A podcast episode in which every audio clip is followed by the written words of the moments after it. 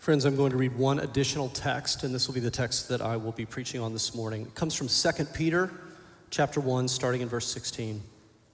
For we did not follow cleverly devised myths when we made known to you the power and coming of our Lord Jesus Christ, but we were eyewitnesses of his majesty.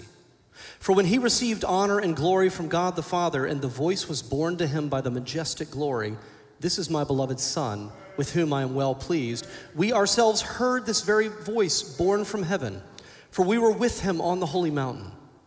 And we have the prophetic word more fully confirmed, to which you will do well to pay attention, as to a lamp shining in a dark place, until the day dawns and the morning star rises in your hearts. Knowing this, first of all, that no prophecy of Scripture comes from someone's own interpretation, for no prophecy was ever produced by the will of man. But men spoke from God as they were carried along by the Holy Spirit. The word of the Lord. Thanks be to God. Well, let me say again, good morning. I'm uh, delighted that we can be here. I'm delighted that we can spend some time talking about this very mysterious uh, encounter uh, that we call the Transfiguration and the implications of it.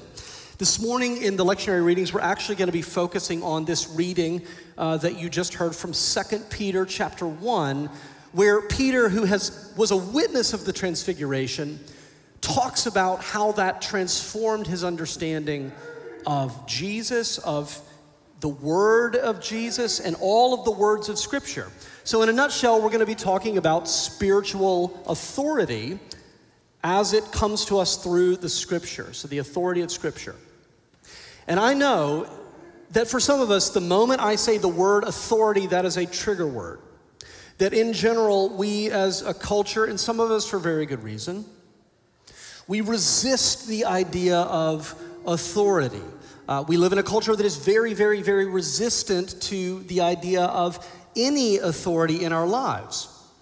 You know, we live in a culture that very much values something that has come to be known as expressive individualism, the right that we perceive, perceive ourselves to have to, uh, to, to be true to ourselves, the fundamental right we have to pursue what we desire above all else. The idea that anyone or anything would presume to have the authority to tell us how to live our lives, to tell us anything about who we are, is anathema. So, uh, this morning we're going to be talking about uh, knowing that that's the context, the authority of Scripture, and how that works out in our lives. And, and, and my hope is that over the course of the next uh, few minutes, that we come to see not only that Scripture has authority, but that that authority is actually good news.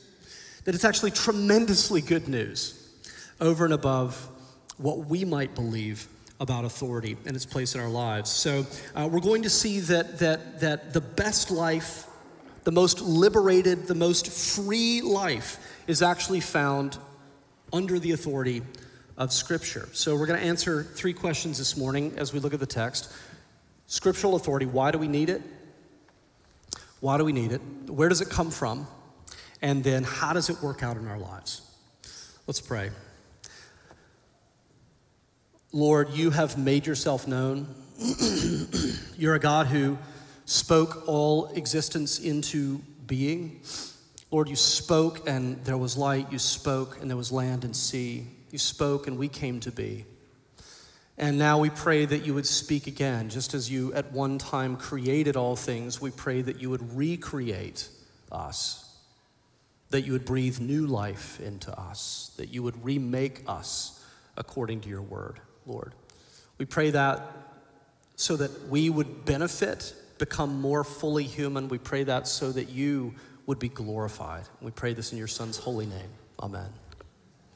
So, first of all, when it comes to biblical authority, scriptural authority, and our reaction may be this why do we need it? Why would it matter? The reality is, everyone lives under some form of authority. Everyone uh, answers to someone or something in their lives. In traditional cultures, uh, authority tends to rest with your family or your ancestors and the traditions that have been passed down to you. Some of you may have come out of a more traditional culture, an Eastern culture where family and tradition matter most. And you are strongly expected to honor the ways of your people, to be faithful to the traditions that have been passed down to you, to honor the ways of your family. You live under the authority of family and tradition. Everything else is meant to be uh, uh, uh, subordinate to that in your life. And if you break that, if you, if you, if you, uh, if you break from the traditions of your family, that's seen as, uh, as heretical. You're, you're bringing dishonor to your family. But you know, most of us didn't grow up in a culture like that. Most of us come from a more postmodern Western culture, which is in many ways the very opposite of what I just described.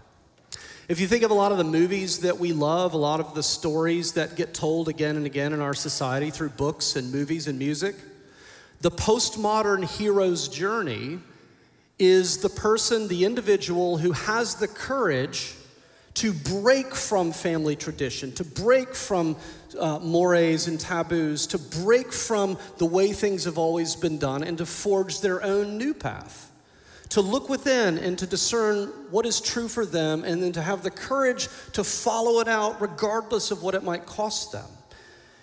And we watch these stories, we read these stories, we, we, we absorb these stories, and it feels right to us because that's the authority that we uh, uh are used to the authority of one's inner life, the authority of one's inner voice. And so we, we love to think of ourselves as courageous heroes who forge our own path in the name of being free. So people say, I am my own authority. No one can tell me what to believe or how to live or who I am. The question that I want to ask, with all due respect, is how's that working out for you? How's that working out for us as a society? Are we truly as free as we believe ourselves to be? I would suggest number one that I don't believe that we, and I'm including, including myself in this, are nearly as emotionally free as we might think we are.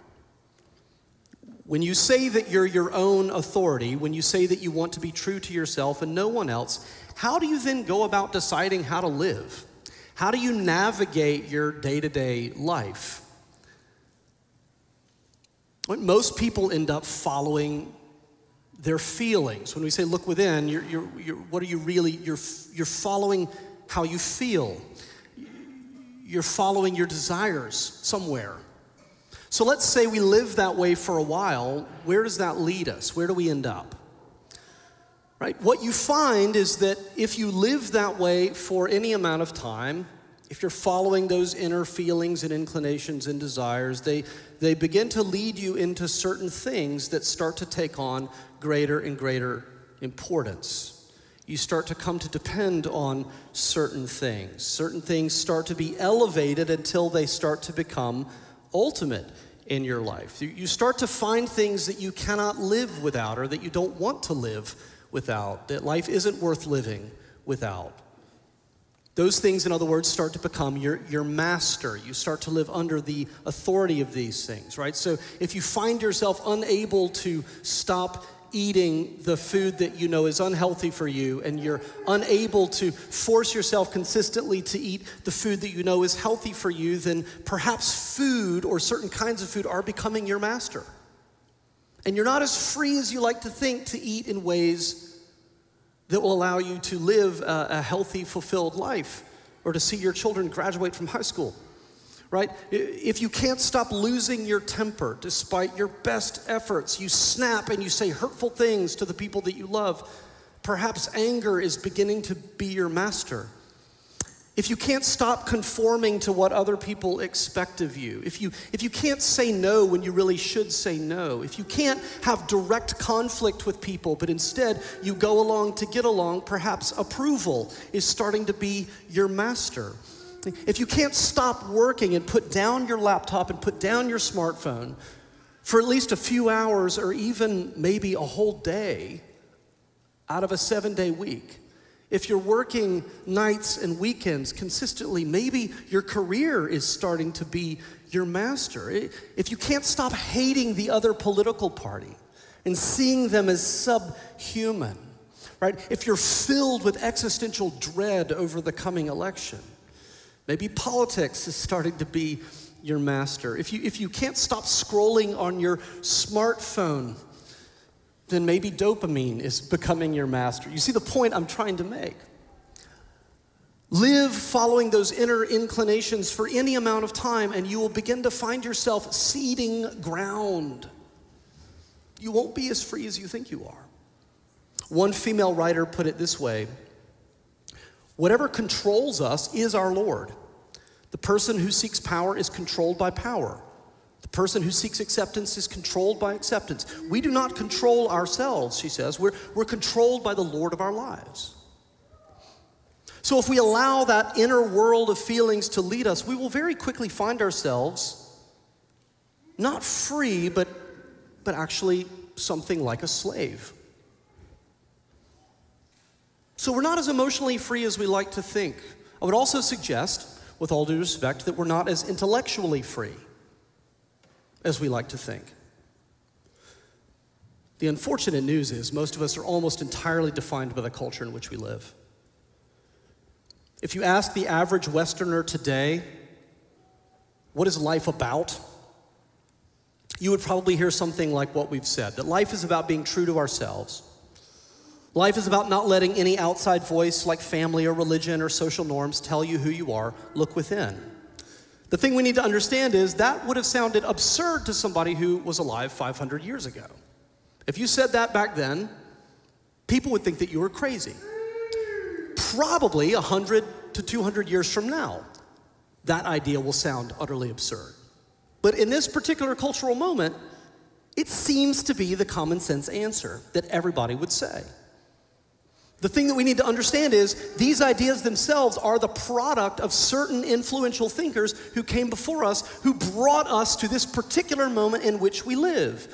People like Rousseau, people like Darwin, people like Sigmund Freud or Nietzsche or, or Michel Foucault, these, these uh, European philosophers, by and large, who brought about a certain movement, a certain paradigm shift that then got fed to us in all kinds of cultural sound bites until we absorbed it and it became the common sense way to think. To put a finer point on it, if you say that you desire to be authentic and true to yourself, meaning you only want to live by the things that authentically come from within you and not any outside forces, if that is your vision of life, then that is itself inauthentic. Right? You've already failed at the task. Because those ideas didn't come from within you. They were fed to you from the outside in other words, you're, you're living your life according to the teachings of a bunch of old, dead European white men. I'm not sure you're being true to anything inside yourself. Right? So, so, so what we need is to recognize that everyone lives under the authority of someone or something. And so the question is not whether to live under the authority of someone or something, it's which authority should I put myself under? What is an authority that will actually allow me to be what I was created to be? Allow me to live the life that I was made to live, to, in other words, be truly free. And this is what we see in the scriptures. Every other source of authority that we could talk about comes from within the human condition. It is a human generated authority and it has all of the limitations that come with being human. So they are all imperfect, broken forms of authority. This is why we have so many abuses of authority in our society. But what we see here is that the scriptures are utterly different. So, where does this authority come from if it doesn't come from us? 2 Peter 1, Peter says that the scriptures are utterly unique. Unlike any other source of authority out there, and, and this is for at least two reasons. Number one, he says the scriptures were written the New Testament in particular, by eyewitnesses of the Son of God. When he says, we did not follow cleverly devised myths, he's talking, the we is referring to Peter and the other apostles. We did not follow cleverly devised myths when we made known to you the power and coming of our Lord Jesus Christ. And he says, but we were eyewitnesses of his majesty. He's referring to himself and the other authors of the New Testament, and he's referring to the fact that the books of the New Testament were written by people who either witnessed Jesus, his death, his resurrection personally. These are people who knew Jesus, who saw it happen, and who wrote it down. Or in some cases, they were people who recorded all of the eyewitness accounts they could. They gathered them together and wrote down all of these accounts as well as they could. He's saying these are not things that we heard, these are not myths that were handed down to us. I saw with my own eyes what I'm, I'm just writing down what I saw. And he specifically references the transfiguration, which is very appropriate for today, which he personally witnessed, where Jesus takes three of his disciples, Peter, James, and John, up on a mountain. And there Jesus is transfigured, and it is as though for a moment the veil is pulled back. The veil is pulled back. And they're allowed for just a moment to see Jesus in his glory. He becomes radiant. And Elijah and Moses appear standing on either side of him. And God speaks and says, This is my beloved son. Listen to him. In other words, he has authority. Peter's saying, This is not a myth. We saw and heard for ourselves these things that we're telling you. And then, number two, the second reason why the scriptures have authority is that the scriptures, all of the scriptures, New and Old Testament, were inspired by the Holy Spirit. He, he goes on as though, as though immediately, uh, uh, it's as though he's aware of a possible objection where people say, okay, well, you're eyewitnesses and you wrote the New Testament, great, but what about the Old Testament? Does that mean that the, the, the, the, the Jewish scriptures are rubbish and we should only pay attention to your letters? And Peter says, no. No prophecy in Scripture comes from someone's own interpretation. He's talking about the prophets, the Old Testament writers. For no prophecy was ever produced by the will of man, but men spoke from God as they were carried along by the Holy Spirit. And I love this. It's referring to what we commonly talk about as the doctrine of divine inspiration. And there are a lot of people who think of divine inspiration in a kind of wooden way this idea that, that God sort of is coming along and he's like, you know, I've got something I really want to say. You, take this down. And that the person sort of is taken over and all of a sudden they just start writing like a, like a human word processor. And then when God's done, he says, all right, and they're kind of released and then they kind of go about their life. That's not how it works at all. It's much more human, to be totally honest. Peter gives us this wonderful way of thinking about it human beings as they were carried along by the Holy Spirit. The same word carried along shows up in Acts chapter 27. Paul and his companions are in a, in a, boat, and they're in a boat, and they have in mind the direction they want to go, and they're like, let's go that way. But there's a strong wind, and the wind blows them that way. They, they have in mind they want to go here, but the wind says, you're going to go this way. And Paul says, or Peter says, this is how you can think about the writing of the scriptures. Human authors are like people in a boat right? They have their life, they have their personality, they have their personal agendas, they have all of the things that make them human beings. And they have in mind when they sit down to write that letter a, a direction that they want to go, and they, they put up their sail, so to speak, right? They're putting pen to papyrus. And, and, but the Spirit of God carries them along in the direction that God wants them to go and sets the true course of their writing. And what we see is this incredible interplay between the human and the divine. You have human beings genuinely speaking their own words in ways that reflect their family, their culture, their education, their environment, their personality quirks, their temperament. But the words they use also are just those words that God wanted them to use. We talked about this in our uh, adult Sunday school class this morning, how even between the gospel writers, you can see vast differences. The Greek that, that Mark uses is very abrupt, it's very basic, it's very immediately this happened, and then immediately this happened, and it's immediately this happened. Mark is very to the point, he's very action oriented, he doesn't have time to waste with details. He's just like this, and then this, and then this, and then boom. That's Mark. Luke is the most educated writer in the New Testament, incredibly highly educated form of Greek that he's using. It's a completely different, it's a completely different experience, right? Both fully human, both working within the limits of their education, both with their own agendas and audiences, very different in form, both carried along by the Holy Spirit. Right? In other words, the Bible is just like Jesus. It is fully human and it is fully divine. And we get into trouble if we forget either one of those things. Right? If we start to forget that the Bible is fully human when there are differences, say when there are chronological differences between one gospel and another, and we say, well, did this happen in the early in Jesus' ministry or later? If you have a very literal, wooden understanding of divine inspiration, you see something like that and your faith starts to fall apart. Well, this must not be inspired. There's a contradiction here. But if you understand that these are fully human writers, and that this author may be very concerned with chronological accuracy, and this author isn't at all concerned with chronology, because he's writing thematically, he loves the metaphors and the imagery and the double meanings, you begin to say, oh, well, these are just two very different human beings, just like I'm very different from other people. Likewise, if we forget the divine element, it can, can be very easy when we come across a place in Scripture that is troubling or unsettling or challenging just to write it off and say, well, this, this probably wasn't even Paul who wrote this. I'm not even gonna. It tends to be Paul who angers people. That's why I'm using that example. Well, Paul clearly just didn't write this, so we're just gonna ignore that. No, what he's saying is every word of Scripture was written as the prophets, as the writers were carried along by the Holy Spirit. Every word, not just the red letters, all the letters. So, this is a source of authority that comes from outside all human cultures. So, it's not limited by our bias. It's not limited by our blind spots. It's not limited by the particular cultural moment in which it was written. And yet it's been written by a chorus of human voices, so it's fully accessible and understandable. It's written by humans for humans, which is incredible, but it's not limited by humans.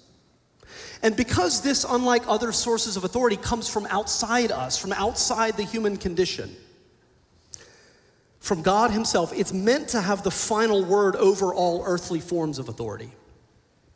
Right? So, some other sources of authority might be tradition, as we said, might be science and reason, might be your feelings and your personal experiences. All of these carry certain amount of authority, and we should pay attention to all of them. But the scriptures, according to this, are meant to have the final word over all of these other sources of authority, and thank God for that. That is good news. Why? Well, we see examples all through history why this is good news. When tradition, when tradition dictated in the Roman world that life was about personal power and glory. And that if you were poor or destitute, you were probably getting what you deserved. The scriptures called people to love and to care for the poor and the vulnerable. The scriptures compelled people in the subsequent centuries to build hospitals and orphanages. It transformed the Western imagination and how we think about the poor and the vulnerable. That would not be our first instinct in this century had it not been for the authority of the scriptures 2,000 years ago overruling human tradition and saying, This is the way to be a human being.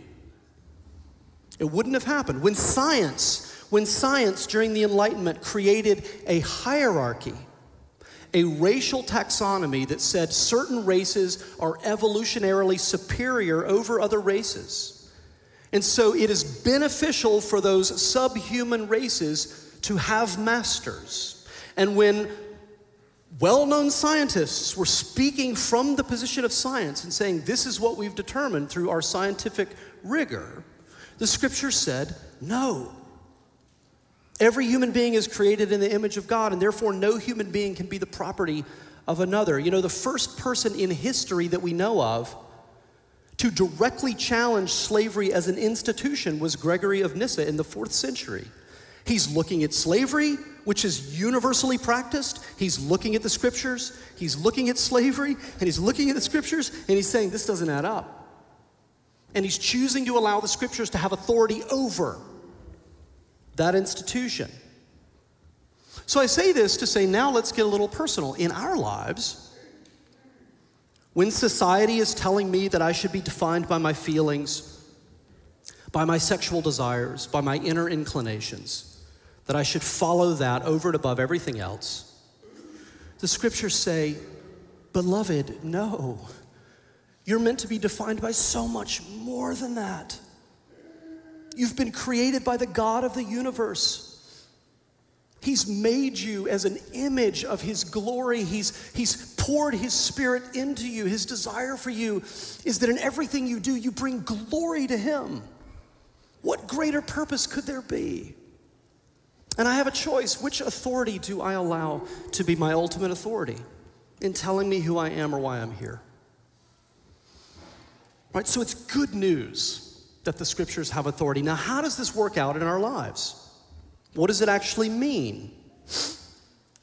Peter says in verse 19, the scriptures are like a lamp illuminating the darkness. We, we live in a world of darkness.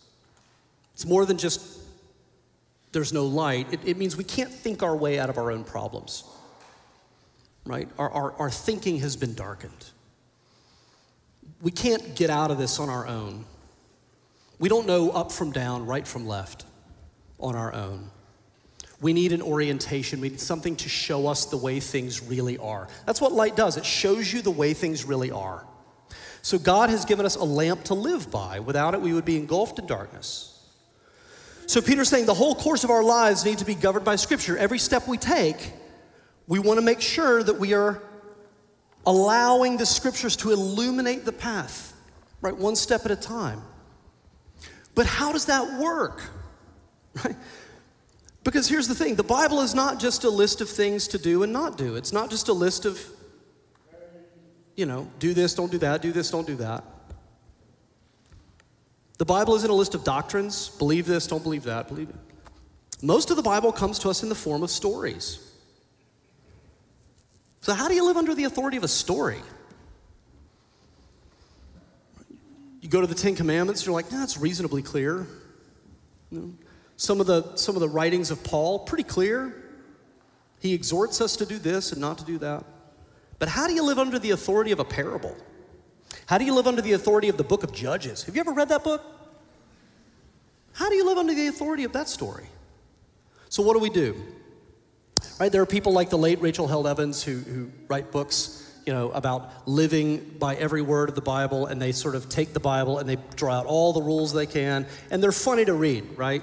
Um, uh, uh, I think it's like a year of biblical womanhood, I think, and uh, and, it, and it's a fun read because she sort of takes uh, this very wooden approach. And so, you know, when Proverbs 31 says that a woman's husband is respected at the city gate, she goes out to the, to the highway next to the entrance to her town and she holds up a sign that says, Dan is awesome. Right, that's her. It's her husband's name. And it's, it's funny, but obviously that's not what that passage means, right? She's taking a very literal approach to it. So, how do we actually do this? most of the time, what we do is not too far from what, what Evans did, right? We, we take these stories and we, we, we extract from them rules or principles to live by. And honestly, preachers are among the worst of sinners when it comes to this. Uh, it makes for a good sermon to just say, you know, here's the application, da da da da da da da, right? We, we extract it out. But here's the problem with that. It's not that it's totally wrong, but here's what N.T. Wright says, the, the New Testament scholar. He says that whole approach implies that we have somehow that God has given us the wrong kind of book. And it's like our job to turn it into the right kind of book. It's like, thanks, God, we'll take it from here. And we sort of turn it into something that we can actually use. And Wright says, you know, that's actually a low view of Scripture. A high view of Scripture would ask, how does someone live under the authority of a story? How do we take the book as it has been given to us, recognizing that there are a lot of little stories and they all make up one big story that goes from Genesis to Revelation. And how do we live under that story? And so Wright goes on to give us this beautiful image. He says, Imagine finding an unfinished Shakespearean play and deciding that you want to perform it. That the script gives us the first four acts. The fifth act is missing, and so it would be up to us, if we want to perform this play, to figure out how to live out and perform that fifth and final act. And he says, you know, in order to do that, it's going to require a couple of things continuity and improvisation. You have to immerse yourself so deeply in those first four acts that they just become second nature to you. You have to study every word until you're just immersed in it, till you can channel it, speak it effortlessly. You're, you're, you're a part of the story, you're living in it. And once you have that continuity, then you would have to improvise. Because the fifth act has not been written. You would truly have to improvise, but in a way that maintains continuity with everything that came before it. And he says that's, that's what we have with the scriptures. It's as though God has given us this four act play. Right? Act one, creation. Act two, the fall. Act three, the story of Israel and all that they were called to do and all that they failed to do. Act four, Jesus, the true Israel, coming to do what Israel never could have done for the world to bring God's blessing to the nations. And then we have Act 5, Scene 1. The resurrected Jesus commissions the church, fills the church with the Holy Spirit, fulfilling all of those Old Testament promises, ascends to the throne in heaven, and says, Now is the age of the church. To go and to be the hands and feet of Christ, filled with the Holy Spirit, preaching and teaching the gospel, bringing healing to the nations. But it hasn't been written. Or more accurately, it's being written right now. How do we do that? Continuity and improvisation. We immerse ourselves in the scriptures. We have all the way up through Act 5, Scene 1. And then we have a little preview of how it's going to end, all the way over here in Revelation. Somehow, between here and there, all of the heavens and the earth will be joined together. Everything will be made new. There will be no more tears. There will be no more death or suffering or injustice. The King of the universe himself will come and dwell in the midst of his people. There will not even be a need for lights because the glory of the Lord will illuminate it all. So, somehow, here in the midst of all of this suffering and uncertainty and injustice and struggle and strife, somehow we get from here to there. So, we know where it's going. So, what does this look like in here?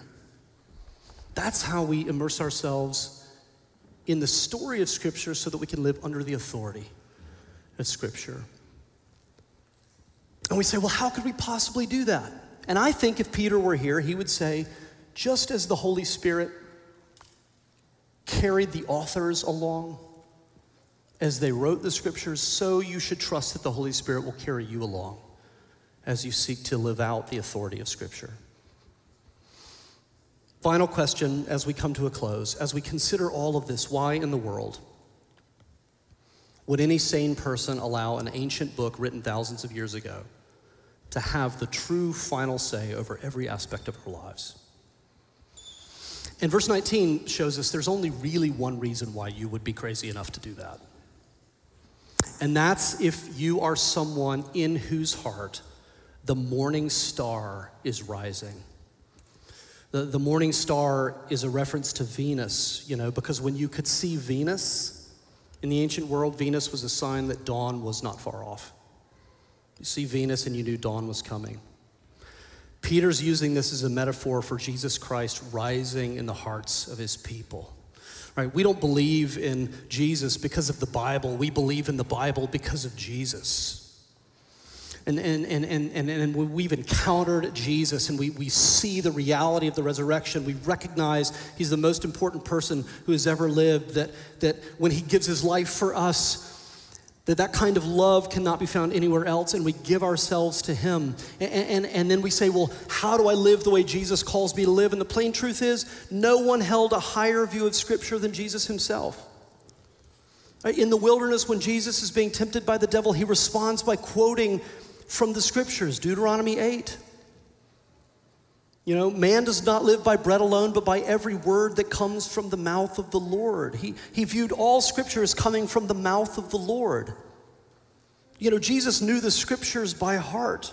He quoted the scriptures throughout his entire ministry. Uh, and there are so many places where, where he says, This needs to happen in order that the scriptures might be fulfilled. If this doesn't happen, then how could the scriptures be fulfilled? That was his chief concern. His, his words as he uh, hung there dying on the cross were not uh, simply his words in the moment, he's quoting scripture. So, this is how Jesus viewed the Bible. And the, the hard truth is, if, if we don't like that, then we need to take it up with him. Because saying that you believe in and follow Jesus, but then rejecting the authority of Scripture, that's not possible. So Jesus himself tells us why scripture is such good news. He says this in John 8 If you abide in my word, you are truly my disciples. And you will know the truth, and the truth will set you free. Don't make the mistake of thinking, That if you go out and try to be your own authority, you're going to be free or not. Jesus is telling us this is how to be free. God's authority has the power to set us free to be who we were created to be. Let's pray. Lord, we thank you for your word. And Lord, may this not simply be, may this not simply be a few ideas to consider. I pray that your Holy Spirit would, would press this radically and deep, deeply into our souls. Lord, we, we are crying out and longing for liberation. We know that's why you have come. You've come to set us free. Lord, that we might no longer submit to the yoke of slavery, but rather, as Paul says, by becoming slaves to Christ, we might find in that our true freedom to live as truly human people uh, in the world for your glory. We pray this in your Son's holy name. Amen.